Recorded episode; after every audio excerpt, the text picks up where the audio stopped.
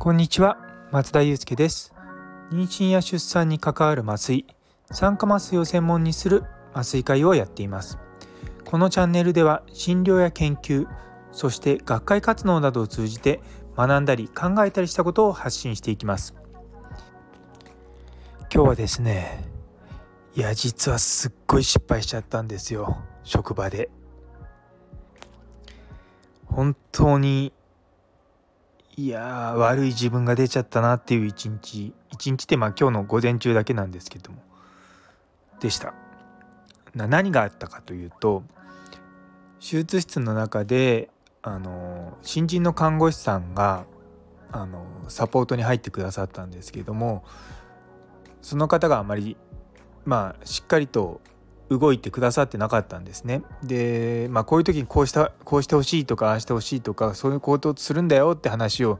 してるうちにですねやっぱりちょっと熱が入ってきていやこういうことやんなきゃダメだよとかこうこうこういうことが患者さんのためになるんだよって言ってどんどん熱が高くなってきてちょっと強めに言っちゃったんですよね。でまあそれをさせてくれたあの他のベテランの看護師さんの方が先生言い過ぎだからちょっと離れた方がいいよって、まあ、あの言ってくれたのであのまあその場は収まったんですけどもその後、まあ別のまたベテランの看護師さんとかのところに話しに行っていや悪いことしたなってところをずっと反省しててですね。本当に口から出た言葉っていうのはもう喉の方にこう戻せないんだなっていうのを改めて何回も何回も同じことを繰り返してやってるような気はするんですけれどもついついやっぱり熱が入ってしまうと、まあ、元の性格なのか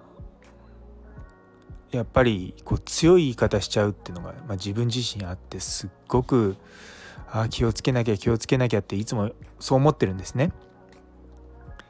ただやっぱり最近ちょっとまあ、言い訳をするとすごい睡眠時間が少なくて確かに普段例えば1ヶ月ぐらい前と比べるとあんまり寝てる感じがしてなかったりとか少しイライラしやすいかったんだなってのを改めて反省しました。実は最近ですねあのツイッターの方にも書いたんですけれどもスタンフォードの権力のレッスンっていうのをちょうど読み終わったばっかりでまあ、権力とか、まあ、そういったパワーバランスっていうのをすごく、まあ、自分自身は本で勉強したんですけどもまだ全然それが実践できてないっていうのを改めて体感してな本当にもういろんな面で自分の不甲斐なさを再認識した一日だったんですね。いやもう完全に僕のコミュニケーション障害っていうか、まあ、コミュニケーションエラーで相手にちゃんと僕が何を求めているのかっていうことと、まあ、そもそも彼らの仕事に何が求められてるのかっていうことをちゃんと普段から説明できてなかったんだろうなっていうのと、まあ、それに対してその、まあ、僕らは麻酔科医っていう医師側で彼らは看護師側なのでやっぱりこう見る視点が違ったりとか立場が違ったりとかまあ、もちろんあの年齢も違うとかそういったさまざまなこう違いがある中でやっぱり自分のあの言い方は非常に悪かったなっていうのはすっごく深く反省してます。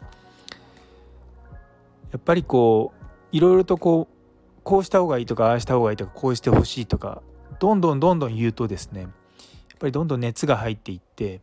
で僕のまあ、言い方の問題なんですけども結構相手が逃げ場がないような言い方をしちゃうことが多いんですね。まあ、それはあの決して職場だけじゃなくて家族でも家庭でも同じようなこと昔はよくあって家内とかと喧嘩するともう家内のここがダメだここがダメだお前は普段からって、まあ、そういったことを言い出して、まあ喧嘩がどんどんどんどんヒートアップするっていうことがよくあるんですけどまあ家族は家族でいいんですけどやっぱり職場でそれをやっちゃいかんだろうっていうのはずっと自分に言い聞かせてはいてもやっぱりちょいちょいそういったトラブルに、まあ、が起こるんですね。で以前はあの他の診療科の若い先生とトラブルになってもこれも10年近く前ですけど10年前ぐらい前ですか、でその時は、まあ、アンガーマネジメントを受けたりとか、まあ、そういったことをですね自分でいろいろとやりながらもやっぱりこう自分の中でまだまだな部分がたくさんあるんだろうなっていうのを本当に認識した一日でした。結局まあその後いろいろとまあタイミングが合うタイところでその人にはしっかりちゃんと謝罪を入れていや僕の言い方が本当に悪かったからっていうことは言ったんですけれどもまあ一回謝ったぐらいでそんなね嫌な思いしたのが晴れるわけでもないしやっぱり次から一緒に僕と働くのが嫌だなって思われたりとかするのも嫌だしそういったことでストレスをかけるのも嫌だしと思うと本当になんか後悔をしてしまったっていうのがあるんですよね。まあ、とはいえこの後悔を続けの反省を生かして次につなげないといけないっていうのは、まあ、いつもいつも思いながらも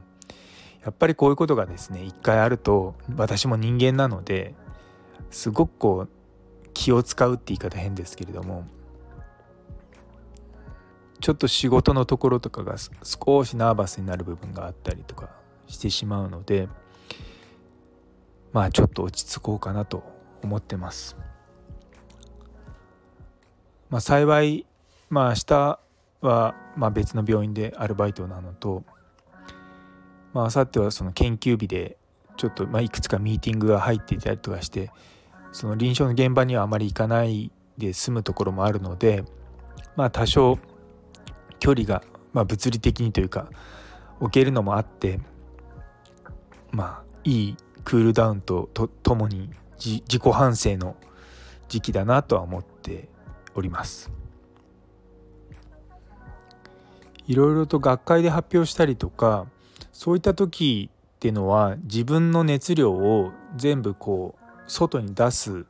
ことがおそらく求められてるしそういったのを外に出していい場所なのは分かってるんですけども普段の仕事とかの場合は多分僕の場合は特に熱量は基本的に抑えていって多少にじみ出る程度がいいんじゃないかっていうのが、まあ、今日ベテランの看護師と話してて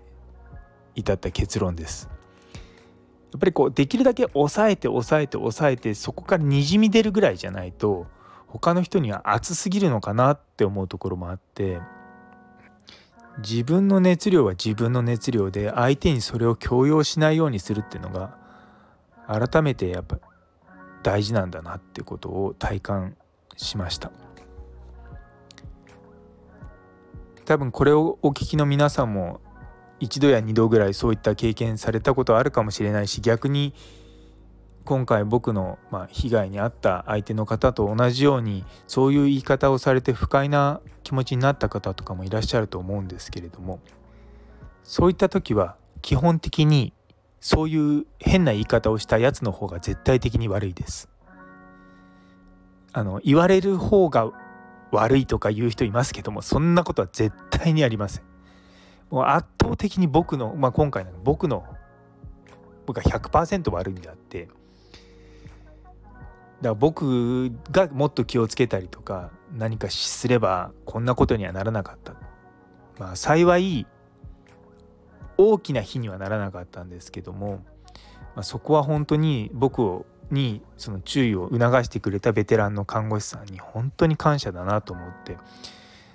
その人とはもう10年以上一緒に仕事をしているのもあってやっぱりそういった面でお互い信頼関係があるんですけれどもやっぱり若い方とはなかなかまだ働き始めて1年2年だと長い意味でのま時間っていうものがやっぱり長く経過してないとなかなか人間関係ってこ